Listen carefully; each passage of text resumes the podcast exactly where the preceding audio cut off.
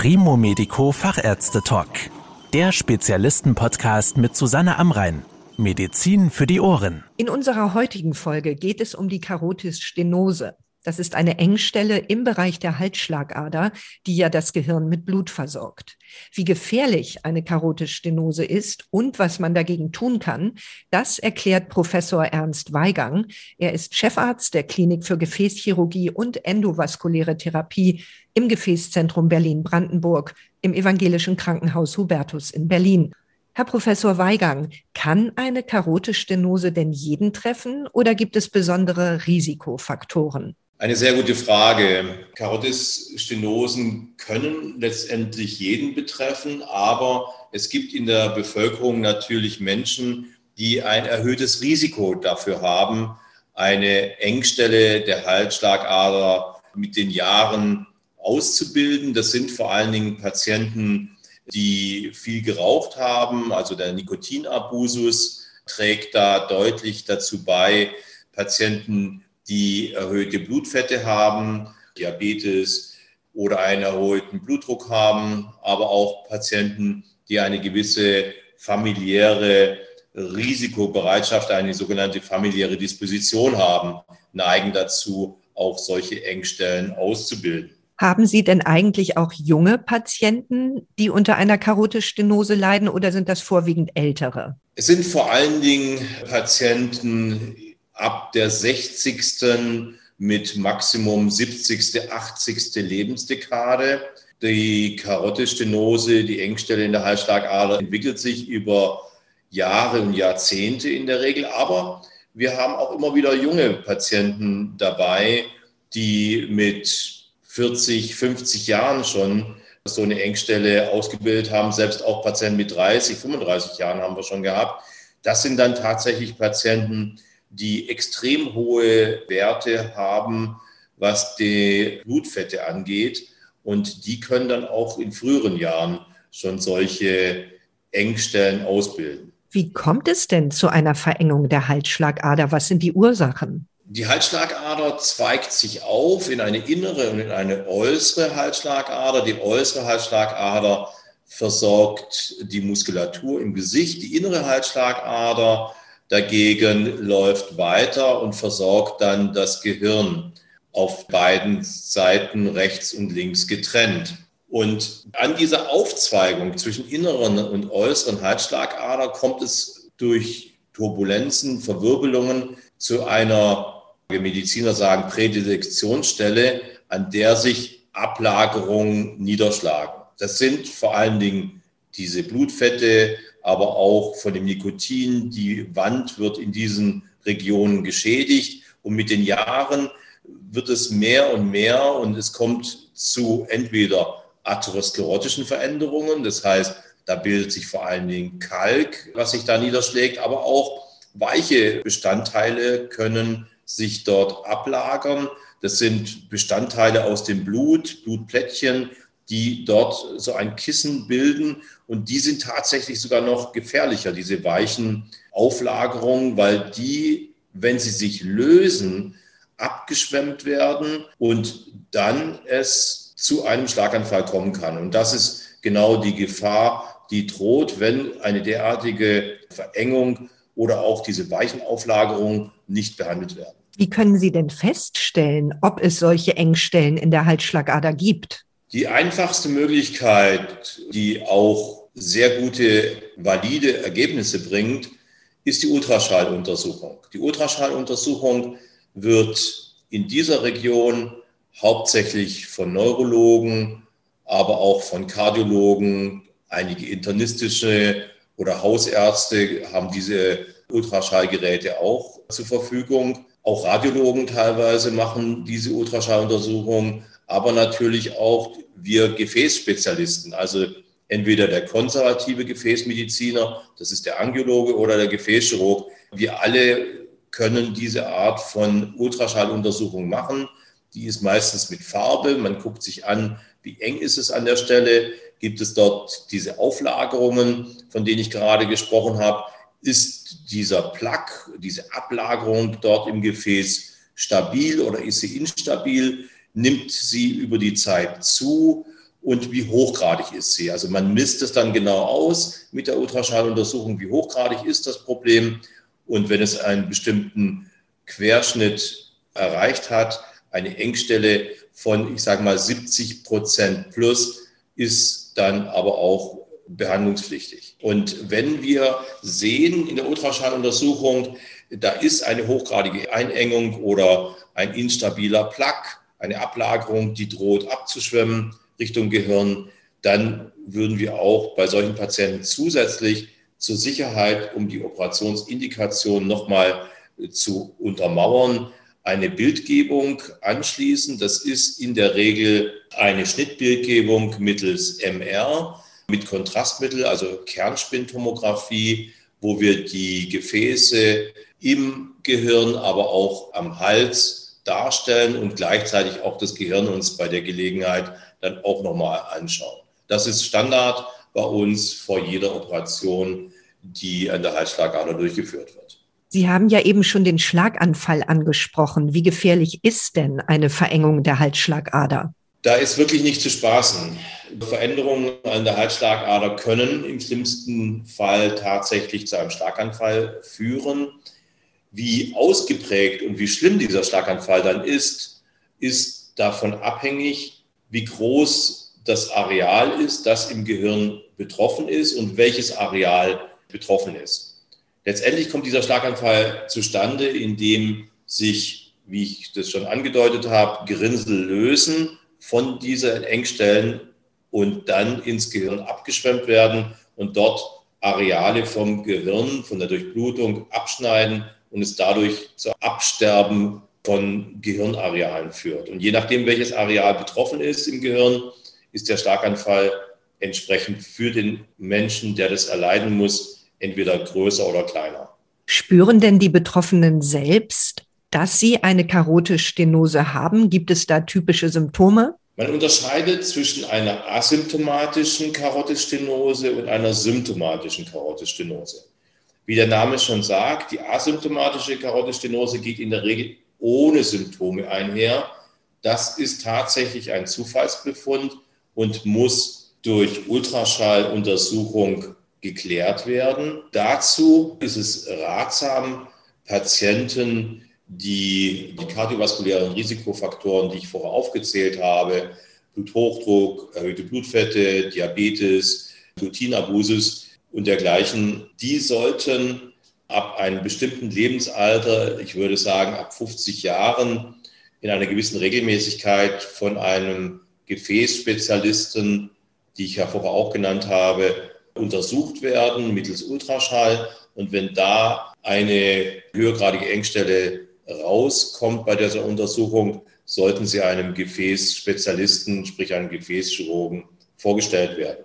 Die symptomatischen Karotestenosen sind diejenigen, da ist schon was passiert. Der Patient merkt das. Das können sogenannte Vorboten sein, dass er mal kurzzeitig auf einem Auge, und zwar passend zu der Seite, wo die Halsschlagader verengt ist, kurzzeitig nicht mehr richtig sehen kann. Das nennt sich Amarosis fugax. Das ist ein Vorbote, da passiert was. Oder wenn er auf der Gegenseite der Halsschlagader im Bereich der Hände, des Beines, des Fußes Sensibilität oder motorische Ausfälle hat. Der Patient merkt, dass er, wenn er auf der rechten Seite zum Beispiel eine Eigenstelle hat, die jetzt symptomatisch wird, plötzlich morgens die Kaffeetasse nicht mehr richtig heben kann. Oder dass der Fuß, der linke, lahmt. Und das kann für Minuten, das kann aber auch mal Stunden gehen und dann bildet sich das wieder zurück. Wenn es dauerhaft bleibt, dann ist es tatsächlich dann schon ein Schlaganfall, der stattgefunden hat. Aber auch da sollte die Halsschlagader untersucht werden und wir können wirklich vielen Patienten, auch wenn sie schon symptomatisch sind, helfen und diese Symptome in der Regel lassen sich dann komplett wieder zurückbilden. Könnte so eine Stenose denn auch von selbst wieder verschwinden? Eher nein. Wir wollen diesen Patienten natürlich allen helfen.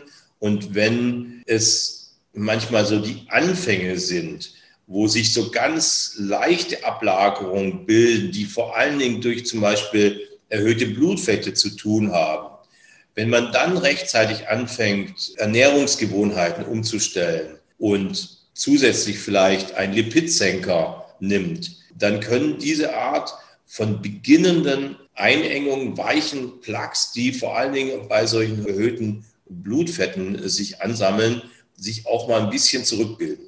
Aber in der Regel, das, was einmal da ist, lässt sich meistens nicht wieder rückgängig machen. Vor allen Dingen sollte man dann versuchen, ein weiteres Voranschreiten der Erkrankung möglichst zu stoppen oder aufzuhalten. Wie behandeln Sie denn Patienten mit einer Karotisstenose? Konservativ sollte man die Patienten, wo wir jetzt festgestellt haben, die haben eine Karotisstenose, die ist aber noch asymptomatisch, ist aber noch deutlich unter 70 Prozent vom Stenosegrad, von der Einengung her, die sollte man konservativ behandeln. Dazu ist es notwendig, dass die Blutplättchen gehemmt werden. Das macht man mit ASS, also Aspirin, in einer Minimaldosierung von 100 Milligramm. Die normale Kopfschmerztablette Aspirin hat 500 Milligramm, also nur ein Fünftel dieser Dosis. Das reicht aus, um die Blutplättchen zu hemmen.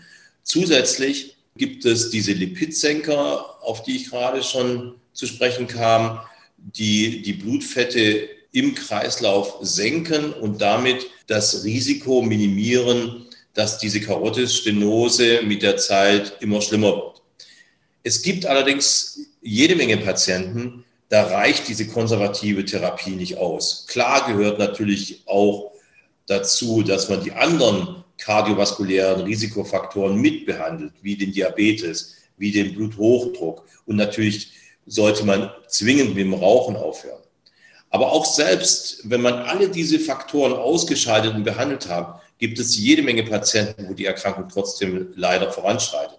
Da bleibt am Ende nur die Operation und die kann entweder offenchirurgisch stattfinden, indem man die verengte Stelle ausschält an dem Bereich, wo es da zu dieser Engstelle oder zu den Ablagerungen gekommen ist, oder mittels eines Stents. Das heißt, über einen Katheter wird an die Stelle ein Draht vorgeführt und über diesen Draht kommt ein Gittergerüst rein, wie bei den Kardiologen, auch bei der Herzkatheteruntersuchung wird dann an der Stelle aufgeweitet und ein Stent implantiert, der den Kalk dann zur Seite hält. Was die Ergebnisse angeht, sind die nicht gleich gut. Im Moment ist die operative Therapie der Stent-Therapie im Hals-Schlagaderbereich überlegen, was das Risiko von Schlaganfall und der Sterblichkeit angeht. Also die Operation ist im Moment die beste Möglichkeit, eine derartige Halsschlagaderveränderung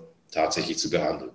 Und ist so eine Operation an der Halsschlagader belastend für die Patientinnen und Patienten? Das ist nicht der Fall. Wir können derartige Operationen selbst im wachen Zustand in lokaler Betäubung durchführen. Die meisten unserer Patienten wollen das nicht. Die wollen am liebsten nichts mitkriegen während dem Eingriff. Aber theoretisch ist das machbar und wird auch von uns angeboten.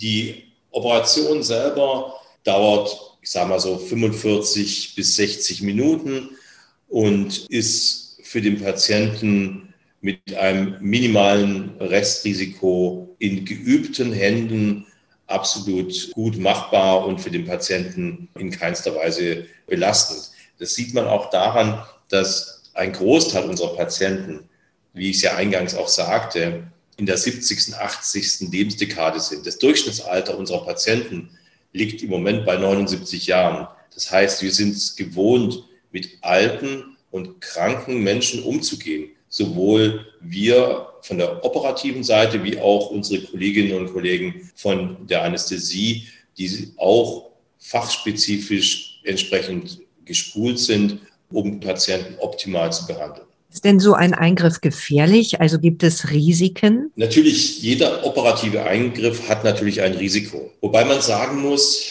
dass es da ganz große Unterschiede gibt.